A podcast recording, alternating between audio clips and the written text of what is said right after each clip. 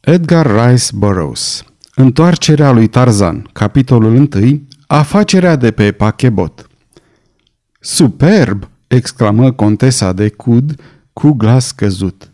Poftim? exclamă contele, întorcându-se spre tânăra lui soție. ce e atât de superb? se întărsă el, rotindu-și ochii în toate părțile, căutând să nu fie obiectul admirației sale. O, nimic, dragule, răspunse contesa. O clipă, o undă de roșeață a apărut pe obrajii ei trandafirii.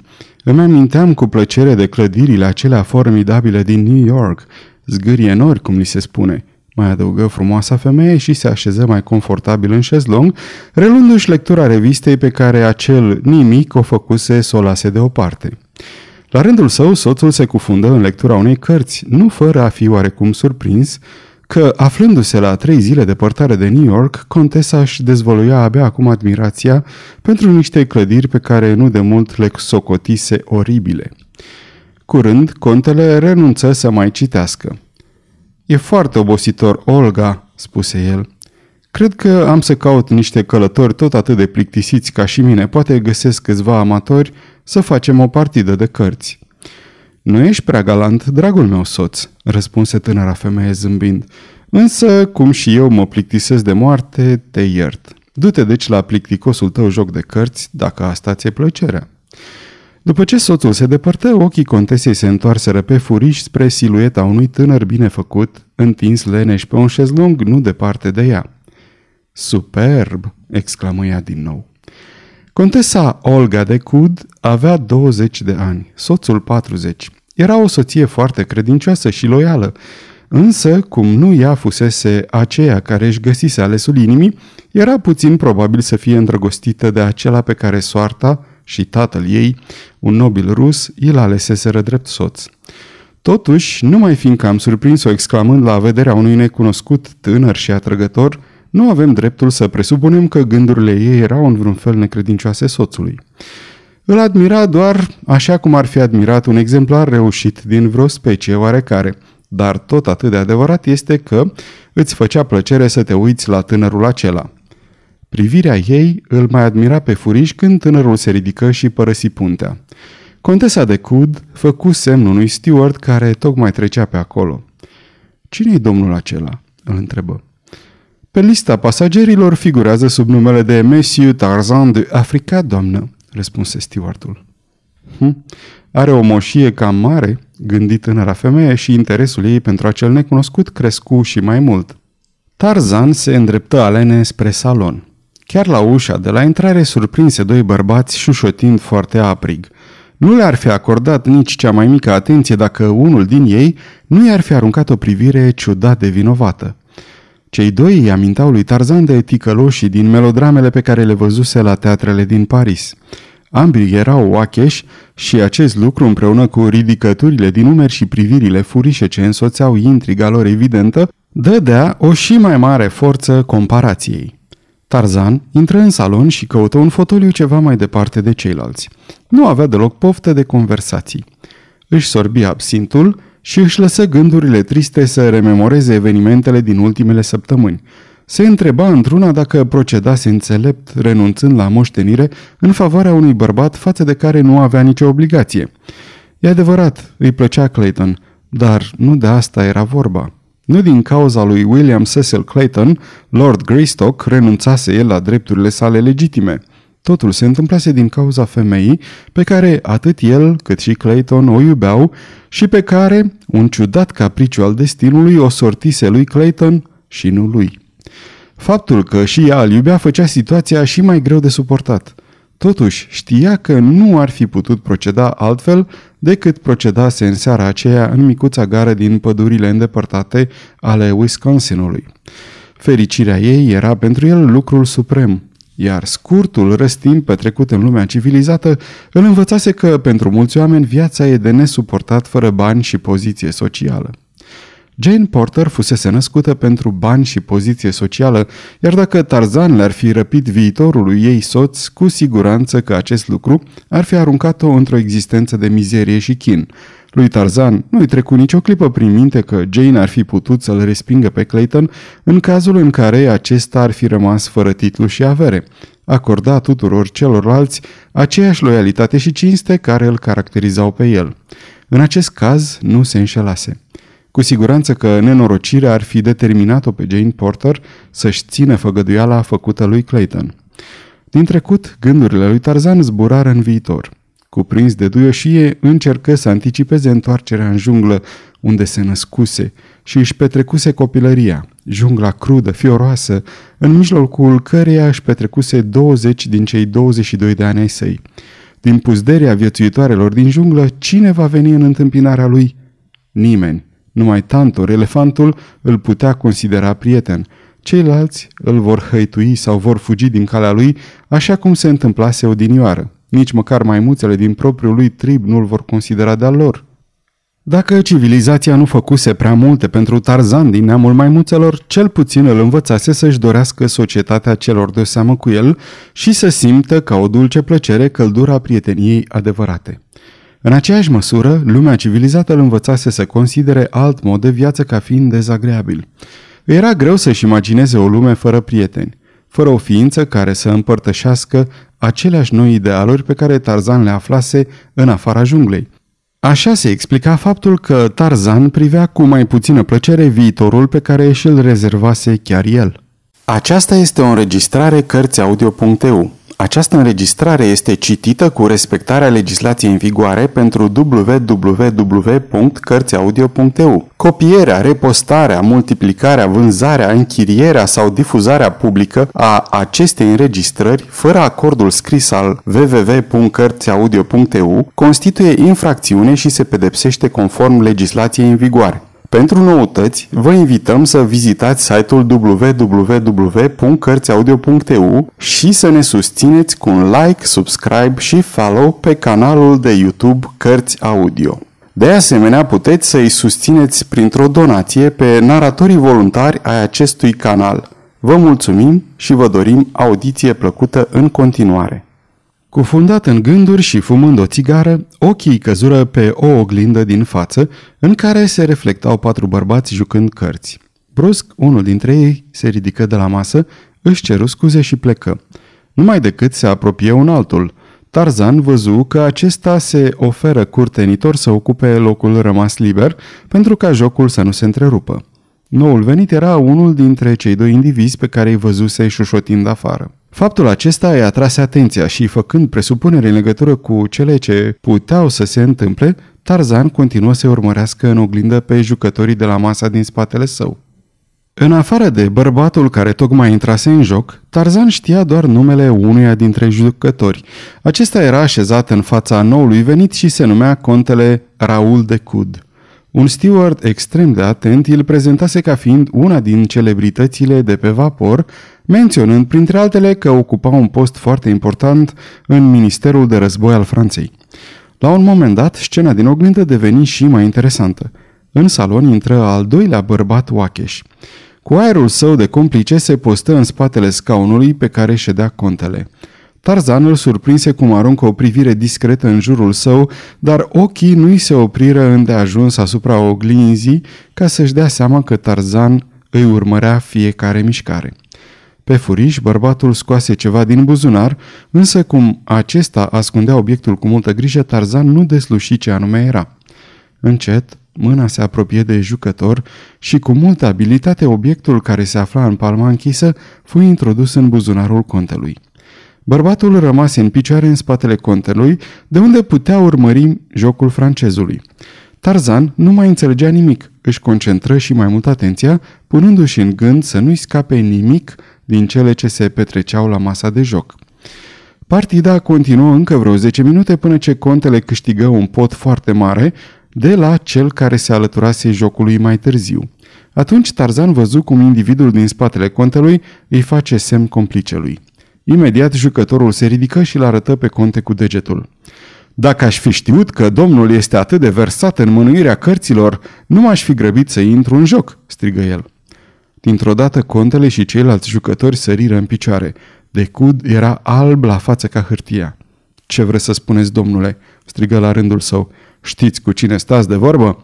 Știu că stau de vorbă pentru ultima oară cu unul care trișează la cărți," răspunse celălalt. Contele se aplică peste masă și îl lovi din răsputeri cu palma peste gură. Ceilalți doi interveniră pe dată. Domnule, probabil că e o greșeală, zise unul din cei doi jucători. Domnul este contele de Cud din Franța. Dacă greșesc, răspunse cel ce aruncase acuzarea, îmi voi cere scuze cu multă plăcere.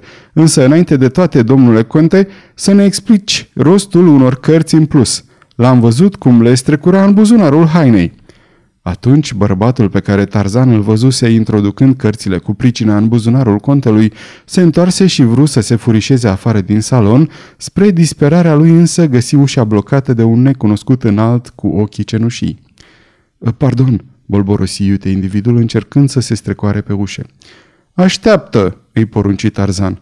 Dar de ce, domnule? întrebă celălalt iritat. Dați-mi voie să trec, domnule.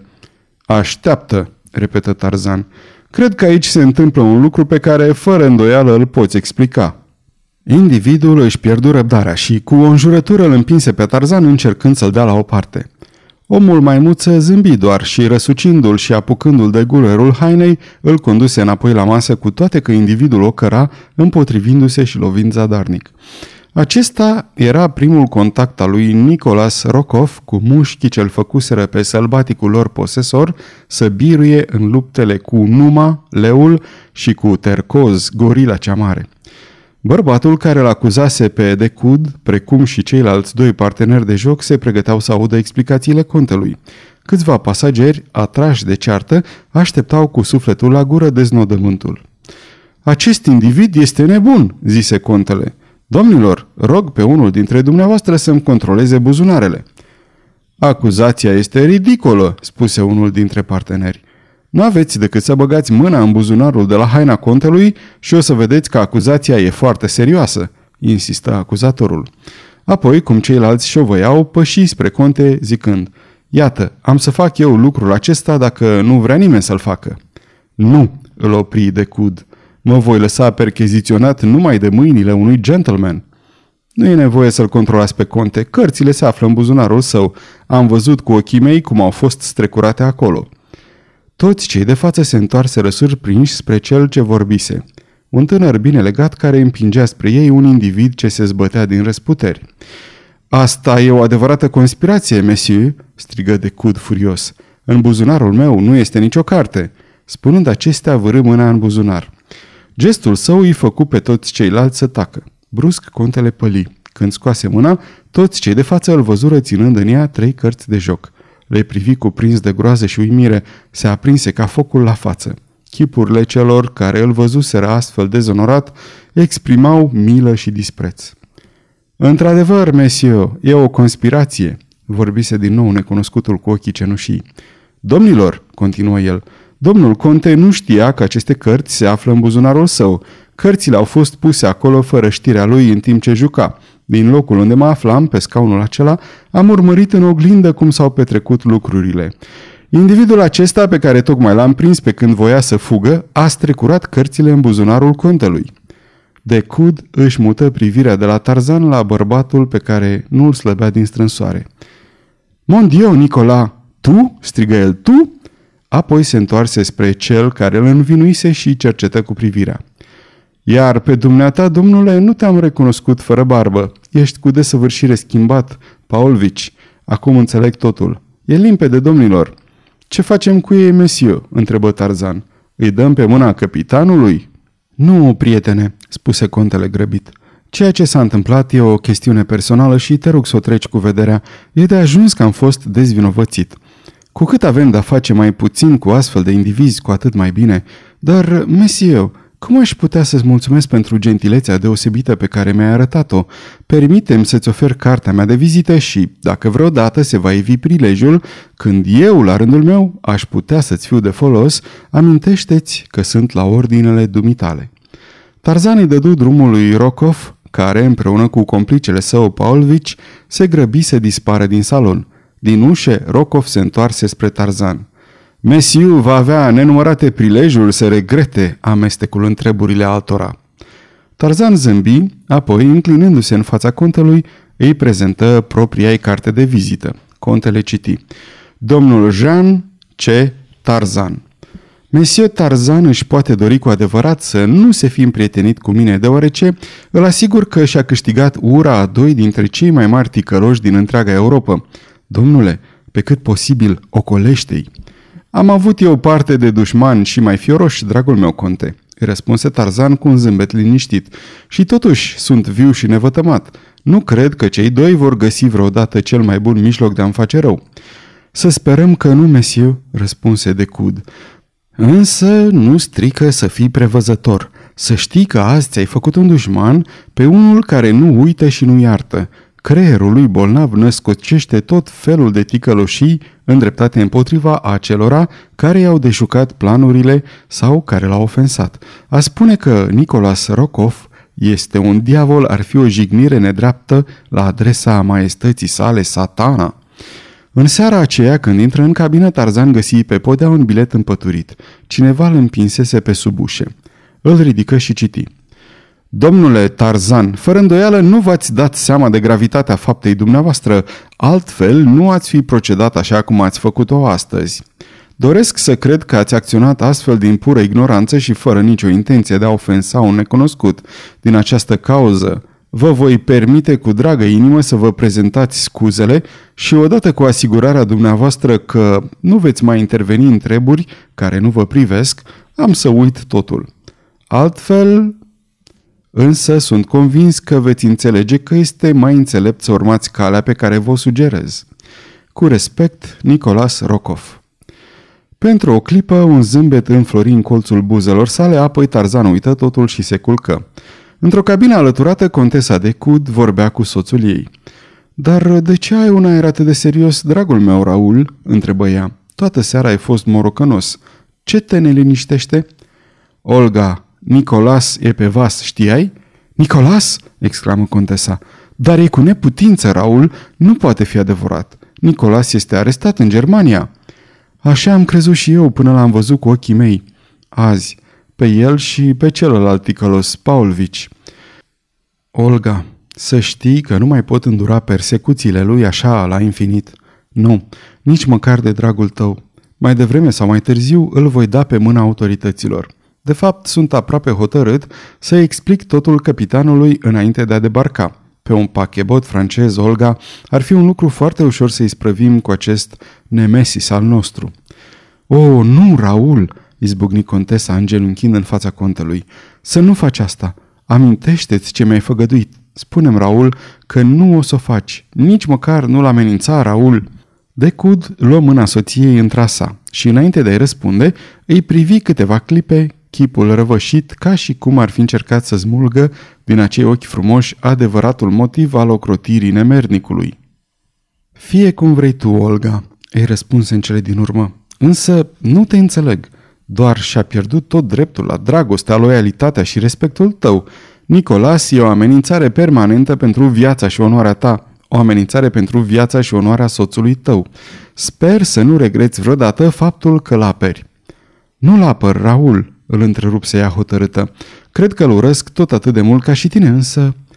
O, Raul, sângele e mai gros ca apa.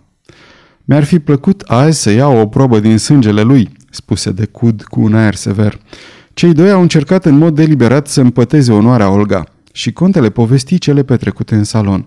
Dacă nu ar fi fost acea persoană cu totul necunoscută, ar fi reușit, căci cine ar fi acceptat doar cuvântul meu când în mod evident acele nenorocite de cărți se aflau asupra mea? Aproape că începusem să mă îndoiesc eu însumi. Noroc că a intervenit acest Monsieur Tarzan, aducându-l de guler în fața noastră pe neprețuitul tău Nicolas și a demascat toată mărșevia. Monsieur Tarzan?" întrebă contesa apărând surprinsă. Da, îl cunoști, Olga. L-am văzut pe punte, mi l-a arătat un steward." Nu știam că e o celebritate," zise sec contele. Olga de Cud schimbă subiectul. Descoperi brusc că i-ar fi venit greu să explice de ce a trebuit stewardul să îl arate tocmai ei pe frumosul Monsieur Tarzan. Poate că se și înroșise puțin la față, întrucât contele, soțul ei, o privi cu o expresie ciudată. A, o pată pe conștiință e un lucru care dă de bănuit, gândi ea. Sfârșitul capitolului întâi.